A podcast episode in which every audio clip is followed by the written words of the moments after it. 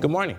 Yeah, it's been a while. it's good to be here. Um, definitely, definitely good. Um, you know, I would hear people come and talk about uh, Pastor Venice, you know, when, when they would come and visit and preach and things and say that uh, New Mission really had like the best kept secret or something like that. And it, I feel like a kid that's gone, you know, to college or something, you know, it's like you might meet new people and, you know, do different things and, you know, um, have different experiences, but you never forget where home is. And if the last, I think it's been like six months has taught me is that people are right. Yeah, you don't find a pastor like Pastor Venice. Um, I'm grateful to know where home is, and I'm grateful that you, you, um, you definitely would not let me forget that. Um, God definitely has a grace that's on you that I constantly pray for, you know. Well, not, not exactly, because I don't want to go through whatever you had to go through to get it. But uh, um, yeah, it's just the anointing that God has on you, you know. If I could just get a piece of it, I think that I would be all right in the ministry. it was like good. Um, it is always good to see you, Dr. Smith. Um, I wonder why God allows you to come here when I preach. It's not sure.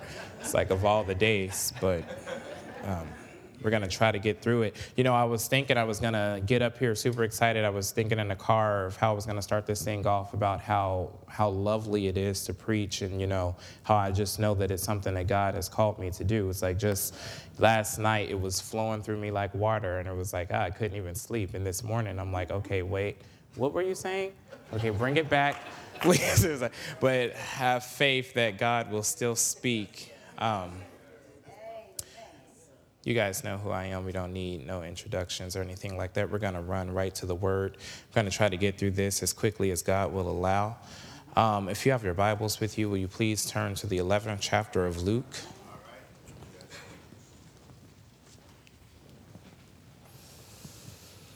Hmm. Luke chapter 11. We're going to begin our reading in the first verse. I think Miss Kathleen's got it up on the screen in case you don't have a Bible with you. We're going to be reading from the New King James Version. Reads a little bit different than the uh, King James, but not so much that you can't follow along. If you're able, well, most of you already are standing. That's great. Um, we're going to start reading in verse 1. Now it came to pass as he was praying in a certain place when he ceased that one of his disciples said to him, Lord, teach us to pray, as John also taught his disciples. So he said to them, When you pray, say, Our Father in heaven, hallowed be thy name, your kingdom come, your will be done on earth as it is in heaven. Give us day by day our daily bread, and forgive us our sins, for we also forgive everyone who is indebted to us. And do not lead us into temptation, but deliver us from the evil one. You may be seated. Mm-hmm. I'm going to talk to you this morning briefly from the topic of how to deal with God. How do we deal with God? Uh, let's pray first. God, if you would just remove any parts of me that are left and just for the next couple of minutes allow us to hear from you and your spirit do what only you can do and and I just believe that something miraculous will happen here this morning. In Jesus name we pray. Amen. I always try to be careful when coming up with uh, these topics. Actually, if I had my way, we wouldn't have to necessarily put a subject line on every sermon like we were writing a term paper or something. But since we do what we do, we come up with these, you know, these, sub- these subjects to help you kind of understand what the central theme is that the Spirit is trying to communicate to the church. Um, I wrestled with this particular one, how to deal with God. I actually had to double check, like, God, is this what you want us to be talking about? Because it could sound like you're talking about, you know, how do you deal with a child? You know, how do you deal with somebody? You know, Like you're talking about, you know, a supervisor that you can't get along with. Are you talking about, you know, some some teenager that's not listening? But I really think that if we can if we can think about how we really deal with people every day, then it can set us up to really approach this message from the right perspective that we need to. Um, every day we are dealing with people. We put people in a certain office or we put people in a certain place in our life, and that dictates our relationship with them. You don't walk into Nordstrom the same way you walk into Walmart. You deal with them differently based on your perception of them. You don't deal with your sister the same way you deal with your daughter. You might conversate with your sister, but you shut your daughter down. You, you don't deal with your son son the same way you deal with your husband. You, you, they might both get on your nerves, but you have to learn how to deal with people differently. There are some people you answer the phone for, and some people you just let it ring. There are some text messages that you just say, not now, and there are some that you get back with. There are the way that we talk to our family, and then there's the way that we talk to our friends. You might value both of them, you might love both of them, but some information isn't for family. Family can't handle it. But then again, there are some things that you have to take to family, but you can't take to your friends. We every day are dealing with people. And I'm wondering have we really mastered how to deal with God? You know, and anytime that I get an opportunity to preach, I'm asking that God would give me something that's relative, something that we can actually talk about that that really would impact us today. And I'm like, do we really need to learn how to deal with you? And he said, yeah.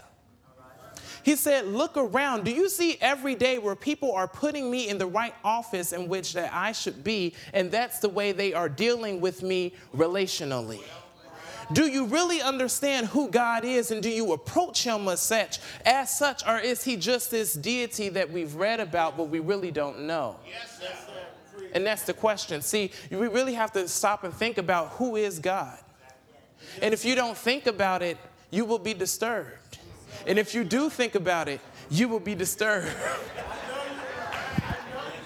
God has shaken up our ideas of Him from the very beginning. He, he has really taken the fact that His thoughts are so far above our thoughts and His ways so far above our ways, and He has run with it so much that He we have never really been able to, to really predict what He was going to do next. See, He always had His own weird way of doing things that, that we still find ourselves trying to wrap our mind around who He is. But Dr. Smith, I remember you're saying He's so big that if He moves, he, he bump into himself. It, it's like we're still trying to really figure out who this God is, and he does things his own individual way. Instead of getting a boat, he parts the, he parts the sea. It's like, okay, that's something that God does. I don't exactly understand it. Instead of just sending a messenger to Jonah and saying, look, you will do what I want you to do, he sends a whale to swallow up a person. And it's like, I, I still don't exactly understand this God that we're talking about. You know, he, he always has his own way of doing things even when we, even when he said he was coming and we would expect him, he changed our expectation.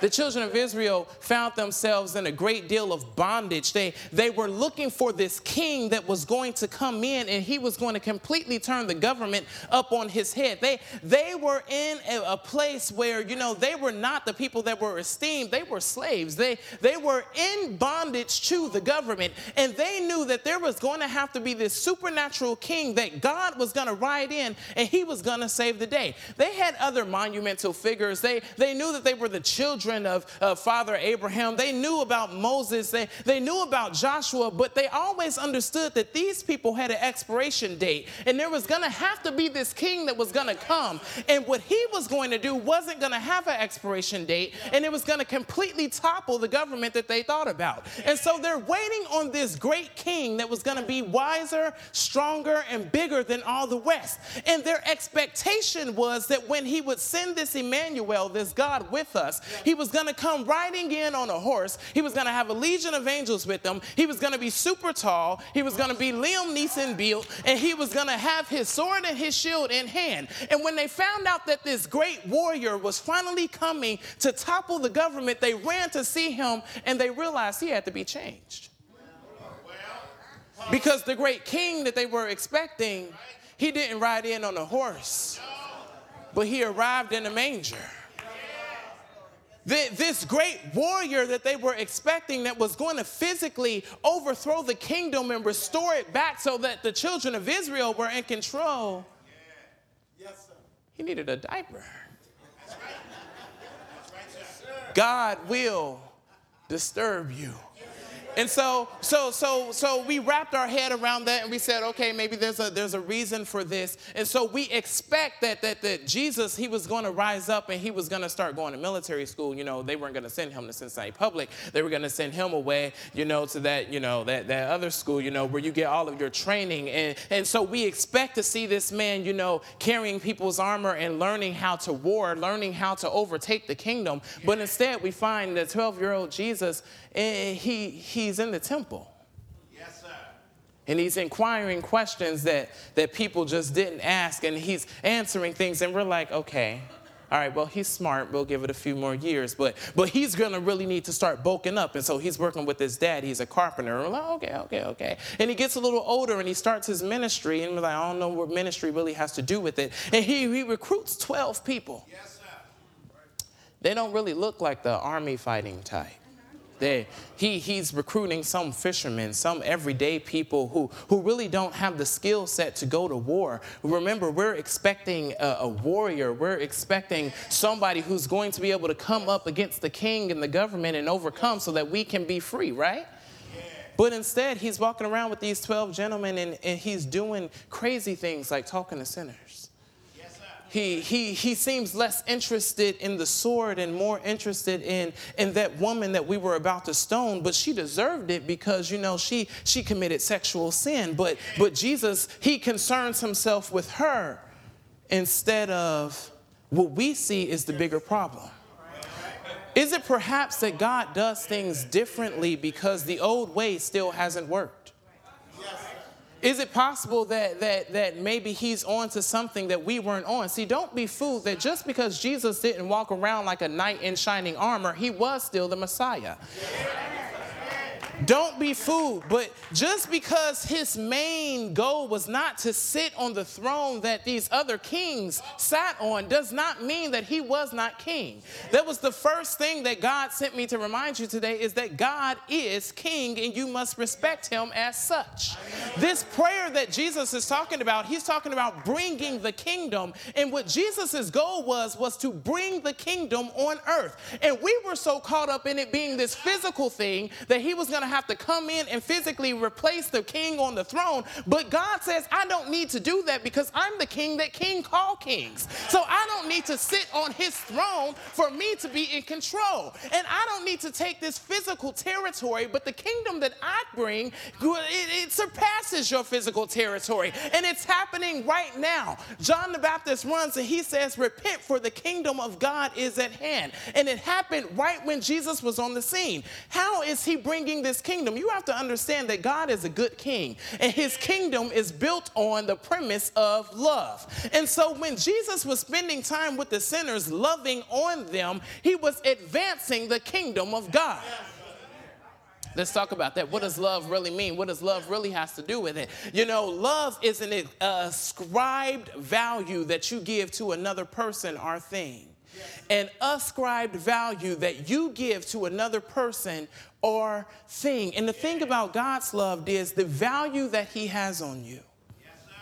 There is nothing you can do to change it. The value that He has on you there is nothing you can do to change it. From, so, from the high priest that he's trying to, to, to get through and trying to get them to understand that, yeah, this was the way of Abraham, but I want you to understand that a new thing has come. So, from that person that he was loving on to the woman that he was trying to keep from getting stoned, he loved them both the same.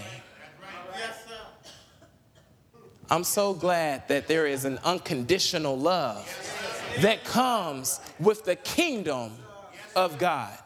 And what we find in Jesus when he's doing these things, whenever even the, the, the everything would come back to him, he's pointing back to this good king in heaven.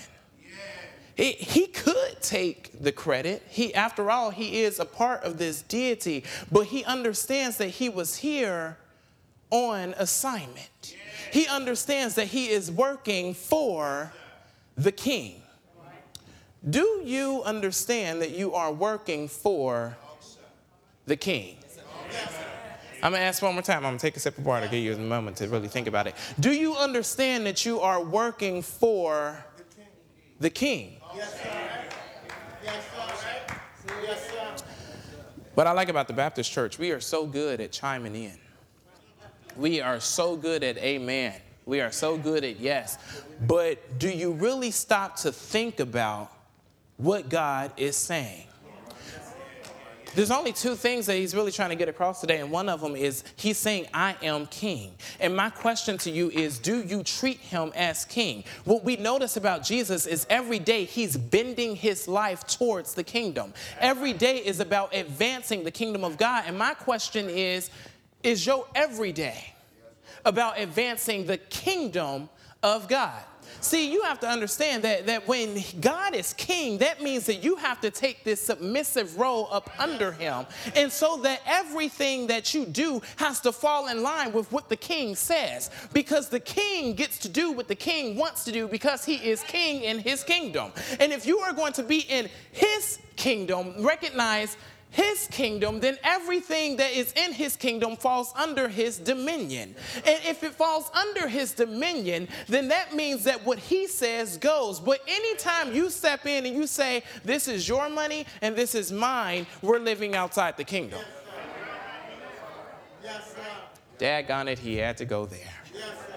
Anytime you say, yeah, I'm gonna do this, I'm gonna do that, but but this part of my life, this is mine, we're living outside the kingdom. See, the king has 10 very distinct commandments that he's not willing to bend on.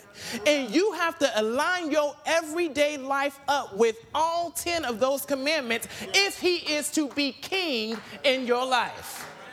And so you might say, well, oh, I mean, is one more important than the other? Can I get away with some and not doing that? He may go as far as saying, look, wrap it up in these two love the Lord your God with all your heart, all your strength, all your soul, all your might, and love your neighbor as you love yourself. But recognize when you really do those two things, you still sum up all of the Ten Commandments that He has given you to do. But the problem is, church, we have gotten so good at loving God with 50% of our heart and 80% of our soul and maybe 30% of our strength, are we bending our 100% towards this good king? Yes, if God is king, that means he lords over your finances.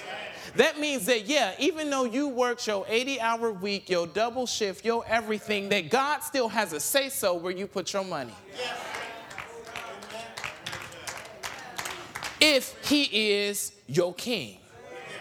That means that if you hear that still voice, he said he doesn't come as thunder, but if you hear him saying, Church is running campaign, I need you to drop 50 in it today, you drop that 50, no questions asked, because he is king. King says, if I have rules and I say that, no, that's not the person I want you to be in relationship with, then you have to listen because he is king. King can say, I want you to do this, and you just have to do it because he is king. King doesn't say, I share the throne. He was very, very, very honest about the fact that he was going to be a jealous God. And that we run around with all these coexist signs on our cars, and, we want to be so politically correct, and, and we want to tell people that, you know, you can believe in Buddha and you can believe in, in Allah, and you know, they're all the same God, and you're all going to get there. But King says, no, this is one kingdom. This is my throne. And I am the way, the truth, and the life. No one gets to the Father except through Jesus Christ. And it's the one Father, God, God the Father, God the Son, God the Holy Spirit, because He is King. He doesn't have to be politically correct because He is the King of kings, so that His politics defy our politics. He, he doesn't have to fall into our government in the way we want to put it. Yeah, we might take Him off the $100 bill. We might not do the pledge and, and say in God's name in school anymore more, but he still reigns as king. And what he's trying to remind the church is as we as a culture continues to move towards this place where God is just a choice. Let me say it again. As we as a culture continues to move toward a place where God is just a choice. God says, Don't you forget, church, that I am the standard.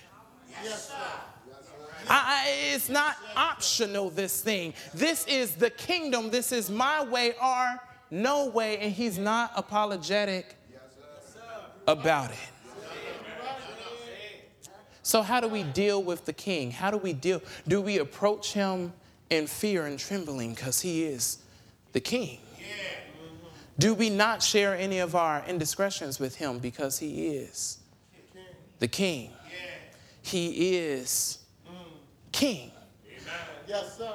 God, Jesus says, Thy kingdom come, Thy will be done on earth. That means that everything that is David has to come secondary to what he wants to do Amen. because he is king. Yes, sir. But what comforts me is that what I like most about the Lord's Prayer are the first two things that Jesus said. See, they approach Jesus and they want to know, how is it that you pray? Because you seem to have this awesome relationship with God. All right? You seem to have this fantastic relationship where you're doing things that we have never seen anybody else do. And whatever the way you talk to God, that's the way I want to talk to God because I wanted just a little bit of what you got. You know, and, and Jesus says, okay, let me teach you how to pray. And he says, Our Father. Yes, sir. He doesn't say, My Father, your King. He doesn't say, My Father, your God, distant, distant, distant view. He doesn't say, My dad, the person that you serve. He says, Our Father. And for a moment, it makes me think that we can approach God the same way Jesus can. For a moment, it really makes me think that we can approach him as if we are sons and daughters of the living God. I don't think that we really wrap our head around that and deal with God as king, but also deal with him as father. We, we throw the word around Father God, Father God, our Father who art in heaven. But do we really think of him as daddy? That's daddy. I don't think we do. Let me tell you why. See, I believe that Sasha and Malia, pre- the two daughters of uh, President Obama, I don't think that they're above the law. I don't think that, that if they did something that, that broke the code of the United States government, that they would be necessarily exempt from anything. But you better believe they got a little more clout than you and I. I have watched too much scandal to not know that it's all about who you know and the right phone call that you can make. So don't you think for a moment that if something were to go down with Sasha or Malia, that it wouldn't take one phone call to daddy to get some things straightened out. See, President Obama has a obligation to you and I as our president. For lack of a better word, as king. But he has a separate obligation to Malia and Sasha as father. I believe that he would not have gone through everything that he wanted to go through to be president if he did not care about you and I. But you would be a fool to think that he's gonna fight harder for you than he would for Malia or Sasha. Malia and Sasha are no fool. I believe if something were to go down, that they know who they're gonna call and who's gonna come to their rescue. Because he is, he's daddy. He's father. Oh, you've seen it on TV. You might have known somebody who, who, who has that lawyer dad, who has that judge dad, and when something go wrong, it's one text message, Daddy, help me. Daddy, I'm in trouble. Daddy, who do you run to when things go wrong? You run to Father. And perhaps it's because we live in a culture where all of us got daddy issues. That we have forgotten how to deal with God as daddy. See, we watch it in movies when a husband and a wife are having financial troubles, and, and, you know how the husband always wants to be the one that you can run to, but the wife is looking at him and saying, Okay, well, baby, you ain't got no job, and so I'm just gonna have to go, and I'm gonna have to ask my ex for help. And you should be able to understand it. You should put your pride aside, right? But you know how that man feels if his wife doesn't come to him for help and then gonna run to the ex. Y'all watch Soul Food, don't play. Y'all know how this went down. Imagine if God is the king that King called kings. If God has dominion over this entire earth, if God owns the cattle on a thousand hills, if He is the healer, if He is everything that I could ever need and more, how dare I go to my ex to satisfy what the king could have done? But now He's not dealing with me as king, He's offended as father. Didn't you think that you could have brought that to me? You know, the only reason that we live outside the kingdom, the kingdom of God is not the only kingdom that exists. You would be a fool to think so. There is also a kingdom of the world, and the ruler of that kingdom is Satan. I did not come here to tell you that God is your king. I came to tell you that God is king, but it's up to you to decide who is your king.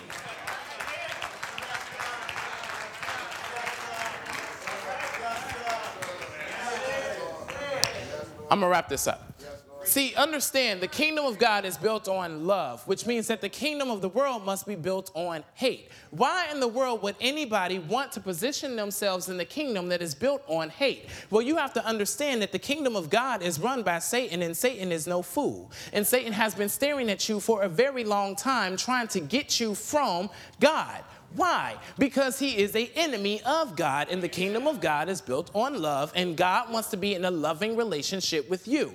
And the only way that God cannot be in a loving relationship with you is if we decide that we would rather be more in a loving relationship with ourselves. What that means is anytime that we want to do our way and not your way, my will be done and not thy kingdom come, let me sin instead of being in the righteous point that you have called me to. We are pushing God away. And so, what Satan will do, he will not show up with big horns and, and, a, and a pitchfork and a tail, but he will show up as crack cocaine.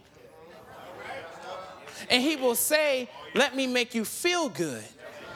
He, he, he will show up as that group of friends that ain't never got nothing good to say.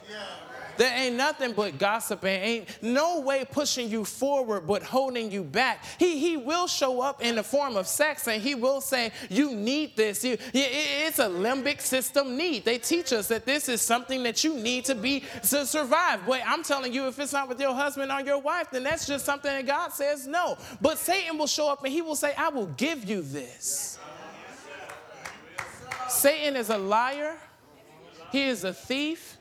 He seeks to kill you and he seeks to destroy you. Not that he wants to show up like the Terminator and, and, you know, just show up and completely obliviate you, but if he can get you away from your purpose and your destiny, then he has successfully destroyed that which God has had for you. So when God says that I have somebody waiting for you, but you just can't wait, and you have to go out and grab this, even though you should have been bringing your problem to God and finding your solace in your relationship in Him, but you went out and you found it in the world, you have stepped outside the kingdom of God, and Satan is trying to destroy your destiny. Oh, yeah.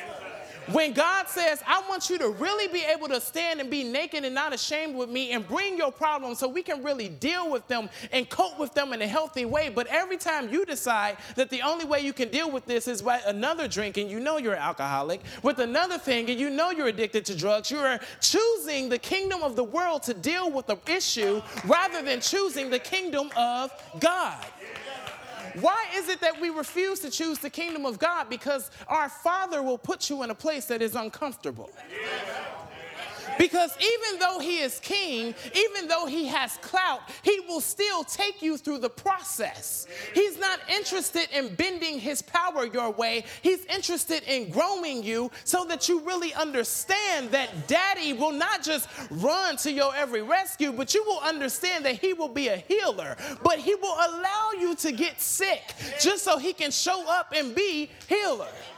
He might allow you to go with only $2 in your pocket just so you would know that He will give you enough manna every day just to make it through. And I'm not sure how the ends meet every single day. I've never been repoed and, and I just don't understand. The light's never been cut off and, and I'm still eating every single day. God will put you in a position to really understand who He is. Satan will promise you instant gratification, but it will come at a cost of your soul. And so so he might give you some money right now. He will give you the self gratification right now, but it will cost you in the long run. And God says, What I have for you. God has been very clear that I've known the plans for you. He's daddy. You got to remember. You ever seen a dad with his, his ears all the way up to like the, the pregnant woman's belly and they're just trying to listen and he's all excited and they went and they got an ultrasound so they can know if it's a boy or a girl. And, and as soon as they know the sex, they're buying all of this stuff because they have expectations for these people. You got parents who have trust funds, you know, haven't even conceived yet and already started a bank account for the baby because they have plans for the baby. If we take care of our own, don't you think that God was excited about you? Yes. And if you don't, let me tell you, God says that before you even knew there was a you, before your parents even conceived you, I knew the plans that I had for you. And I want to comfort you and tell you that they were plans to prosper you. They were never plans to harm you, they were plans to advance you. And I don't ever want you to get to a place where you think that daddy is not there. And I want you to get to know me because you'll get to know that not only am I your daddy, but I am your king and I have all power.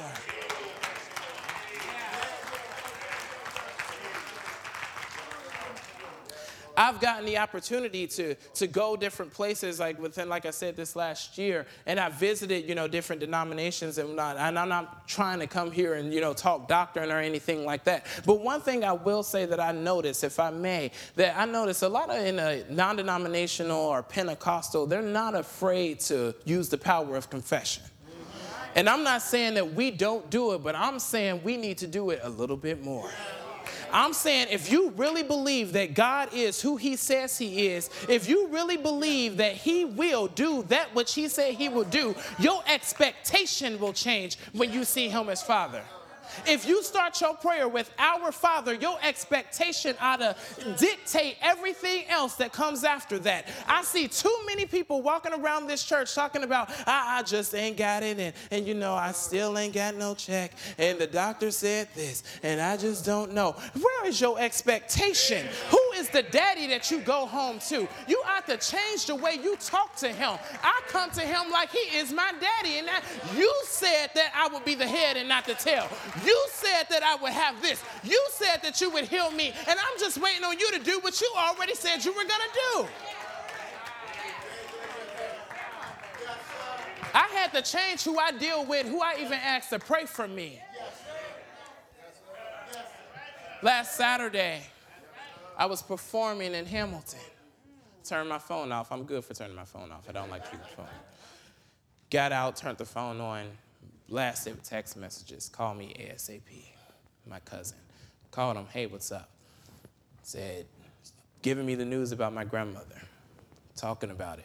And um, I said, okay, well, what? You know, he just said, where are you? I said, I'm in Hamilton. He said, you need to get here. Where's here? You need to get to Jewish.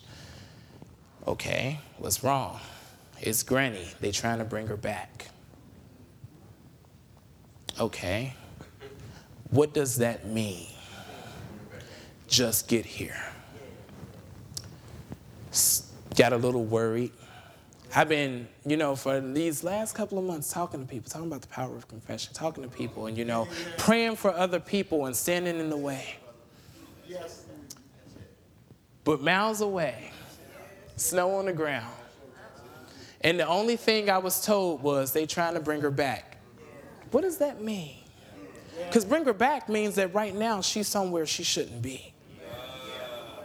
First thing I said was, not today.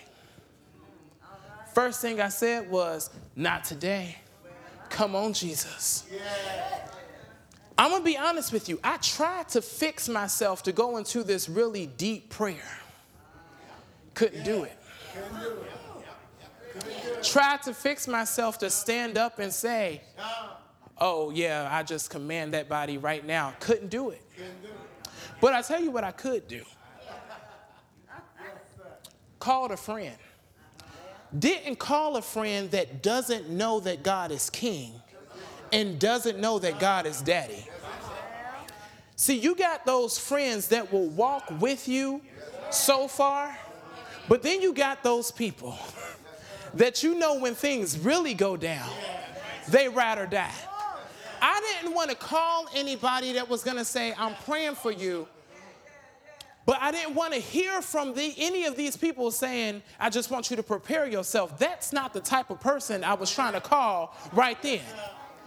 I called one of my friends who he, he will be in Kroger and he will see somebody in a wheelchair and he'll walk up to you, never met you, and say, You know, I just want to pray with you. And I just believe that if it be the will of God, that's how I said, Rick, you crazy. but that's who I called when things really got crazy. Told me he was just coming out of the Hunger Games with 10 other friends and said, All right, wait, let's do this. Right there in the movie theater, they got in a circle and they started to pray on behalf of my grandmother. When I couldn't, I called somebody who could. I didn't want to call somebody that said, "Hey, well, you know, you know, it could go either way, and I'm not sure." I wanted to call somebody that knew the promise of God and who was going to really call and depend on that promise. I called somebody that started talking stuff I didn't even know what they were saying. I explained the situation. Next thing I heard was "Baba yada and I said, "Okay, all right, do what you gonna do." And I just believed that he had some oil and he was going in on behalf of my grandmother, and that's just okay. Because where I couldn't, I recognized for somebody who can. You better have a good two or three people that you can call on who know God just as well as you do, if not better, and understand who it is that they're talking to. So when you can't get there for yourself, you got some people who will intercede. I'm so glad that when I got to the hospital, when we when the person came in to give us a report, he emphasized that she had died, emphasized that she was gone, but she's back right now and we got her stabilized. Sid, we tried to look at her heart, and the heart seems a little stronger than we expect. And he's sitting there shaking his head like he doesn't understand. Only thing I can say is, but God.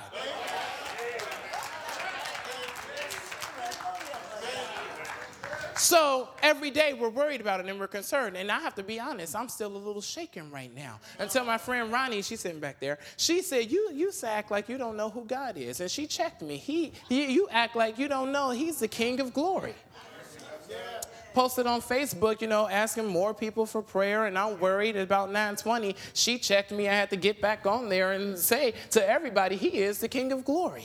And you know what? I just believe that this ain't it. I'm not saying that one day she won't pass. We all will pass. But I'm telling you, I got relationship with Daddy, and I got something in my spirit told me that this ain't it something in my spirit told me that this ain't it. And I started making confession. And uh, my expectation changed. I tell you what, went back there the next day. She's on a ventilator, but they say that she's breathing well and she might not need the ventilator. Okay, but we're going to take our time. We're not going to take it off. All right, but went back the next day. The ventilator is off and she's up and she's and she's got her eyes open and she's able to talk. All right, good, but the body's weak. We went back the next day. The body is moving, but the body is restless, and so we're not exactly sure.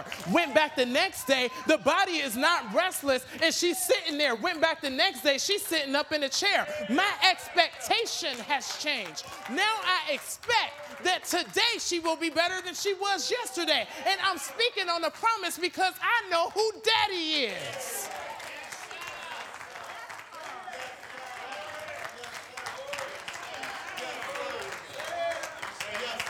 Will you stand in faith and speak to whatever it is? I'm talking 100% blockage, no blood getting to the heart, already dead. But will you speak to a dead thing? If you know who God is, if you know that your dad has done it once and he can do it again, if you know that Jesus said, Our Father, which put me somewhere really close to Him, and if He did it for Jesus, my Bible says that the same power that was used to raise Jesus from the dead is the exact same power that will quicken your mortal bodies and raise you up too. What is it that God cannot do?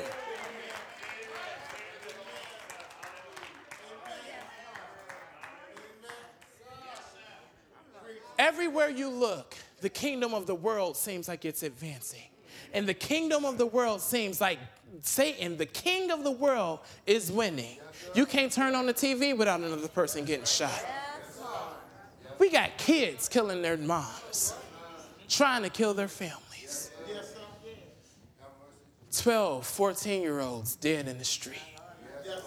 It looks like the kingdom of the world is winning. But I know who daddy is. Even though every day I walk outside, there's another bill, good Lord, coming my way. I know who daddy is.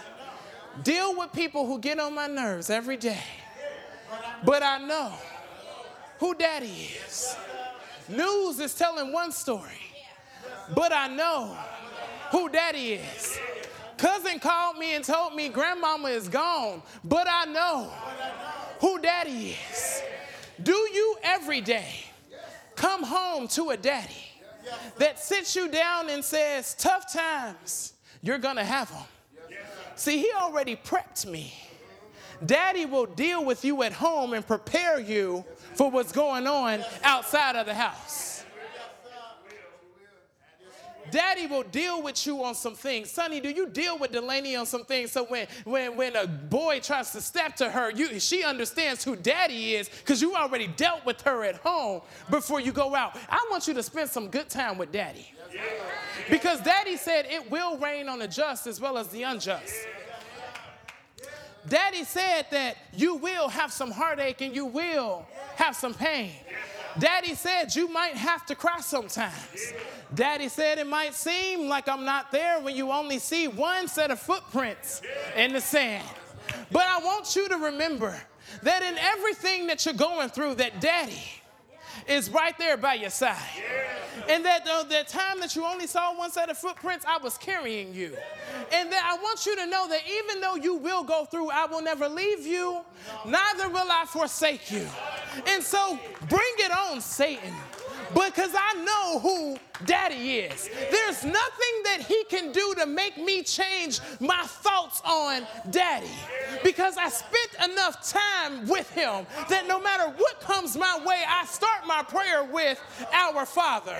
I start my prayer with our Father. Whose father? My daddy. Jesus' daddy. And the same thing he did for them, he will do for me. Does not mean that I will not go through, but the same daddy of Shadrach, Meshach, and Abednego doesn't mean I won't be thrown into a fiery furnace, just means that not even the fires of this world can stop what God has going on me. I know some hard times will come. I know Satan's gonna stop this train, but I'm ready to push back because I know who God is. We need to stand up as a church and start pushing back on Satan and stop letting him beat up on you. Stop letting him beat up on you. There is a king in you. There is a king in you, and his name is Jesus. And he said, if you would speak to that thing, speak to that mountain and watch it move. Speak to a dead Lazarus and watch him rise up. Speak to a child and say, She's not dead, she's asleep, and watch her wake up. You better start speaking to that cancer. You better start speaking to those finances. You better start speaking to that husband that's not there. You better look at that child that's running away and you better say, God, you said that if I raise him up in the way that he would go, that when he is old, he would not depart from it. You take the promises of God and you put it right back on him because you know that he is God, the Father, but he is also God who is King.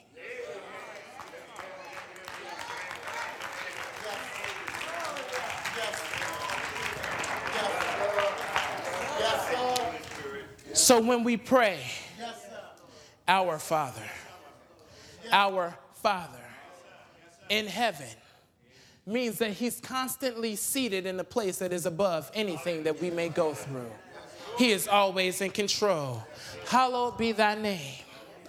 Did you know that every tongue knows the name? Every tongue knows the name. You got a really good king and father on your side. But your kingdom come. You don't access the promise on your will. Some of you say, well, I tried that power of confession thing. I tried that power of agreement thing, but were you in the proper place? You cannot just use him as daddy, you have to acknowledge him as king. Before you want him to bless your finances, you better give him your finances and let him manage it. It's not that he's saying, I'm just gonna start keep giving you checks so you can do what you want to. He's saying, Your checkbook is my checkbook, so I'm gonna balance it the way that I do it. That's when God is pouring out the, the, the blessings that we're talking about. When, when your body is his body, when I get an ailment, I remind God that I use my body for you. So, so I need you to do this, and you want me to go out here, you want me to dance, you want me to do this, you want me to do that. I need you to enable me to do that. Because it's not mine, it's his. Your kingdom come, your will be done on earth as it is in heaven. Every day we should be seeing a little bit more of heaven advancing this kingdom, advancing this thing called love. Give us day by day. You don't have to tell me the whole picture. But I just believe that if you haven't left me this far, if you would give the children of Israel just enough manna to make it every single day, that I remember the same father of them is the same father that I have, then just give me day by day my daily bread and forgive me my sins, for we also forgive everyone who is indebted to us. Remember, the kingdom is founded on love. And there was nothing you could do to change the way that God thinks about you. So, what is it that you can't forgive on somebody else? And do not lead us into temptation. Temptation will be there, but God cannot be tempted of evil, neither does he tempt anybody else with evil. But I do believe that even when temptation comes, that if I keep my eyes on him, I don't have to step outside of the kingdom of God and back into the kingdom of the world, but deliver us from the evil one. I think that all of you have your own situation. You might have your own grandmother in the hospital. It might be your body that needs to be healed. It might be your finances that are jacked up. It might be your son that has gone completely crazy, your daughter that act like she don't know what you taught her when she was growing up. It might be your ministry that you can't get in order. But whatever it is that the evil one is coming up against you, I dare you to push back. I dare you to push back and start speaking like you know who your daddy is. There's a few terms that we need to take back from the world, and one of them is who's your daddy? I wish we could get to a point as a church when things start going wrong and you hear people doing nothing but complaining, just like, who's your daddy? Who's your daddy? You act like you don't know who he is. You act like you don't know who he is. Later on in the scripture, you'll see where Jesus is saying, you have to ask to receive.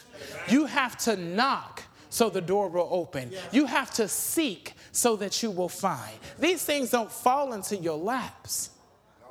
And even in a hard time, God the King, God the Father will let blessings come through raindrops. He'll let healing come through tears. But you have to know Him first. You have to know Him first. None of what I said applies to you if you don't know him. I know you, I know you. None of what I said applies to you if you don't know him. If Satan is your king, what Jesus also says in this scripture is, How can a house divided against itself stand? You cannot allow Satan to be Lord of your good times, but try to allow God to be the king of your bad times. You cannot spend all your time with Satan, but then when Satan does what Satan's going to do, you try to cast Satan out because Satan can't cast Satan out.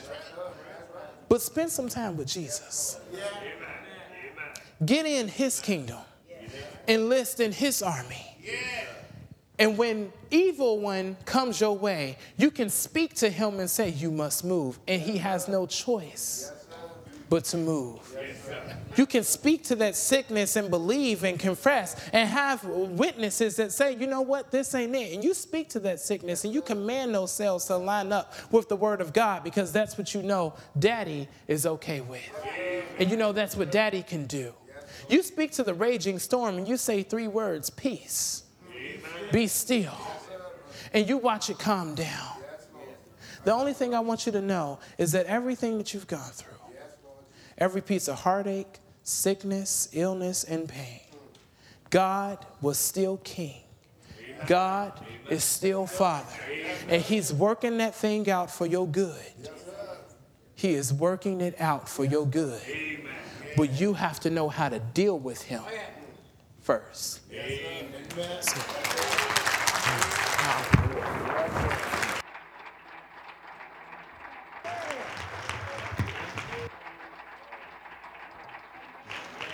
God be praised.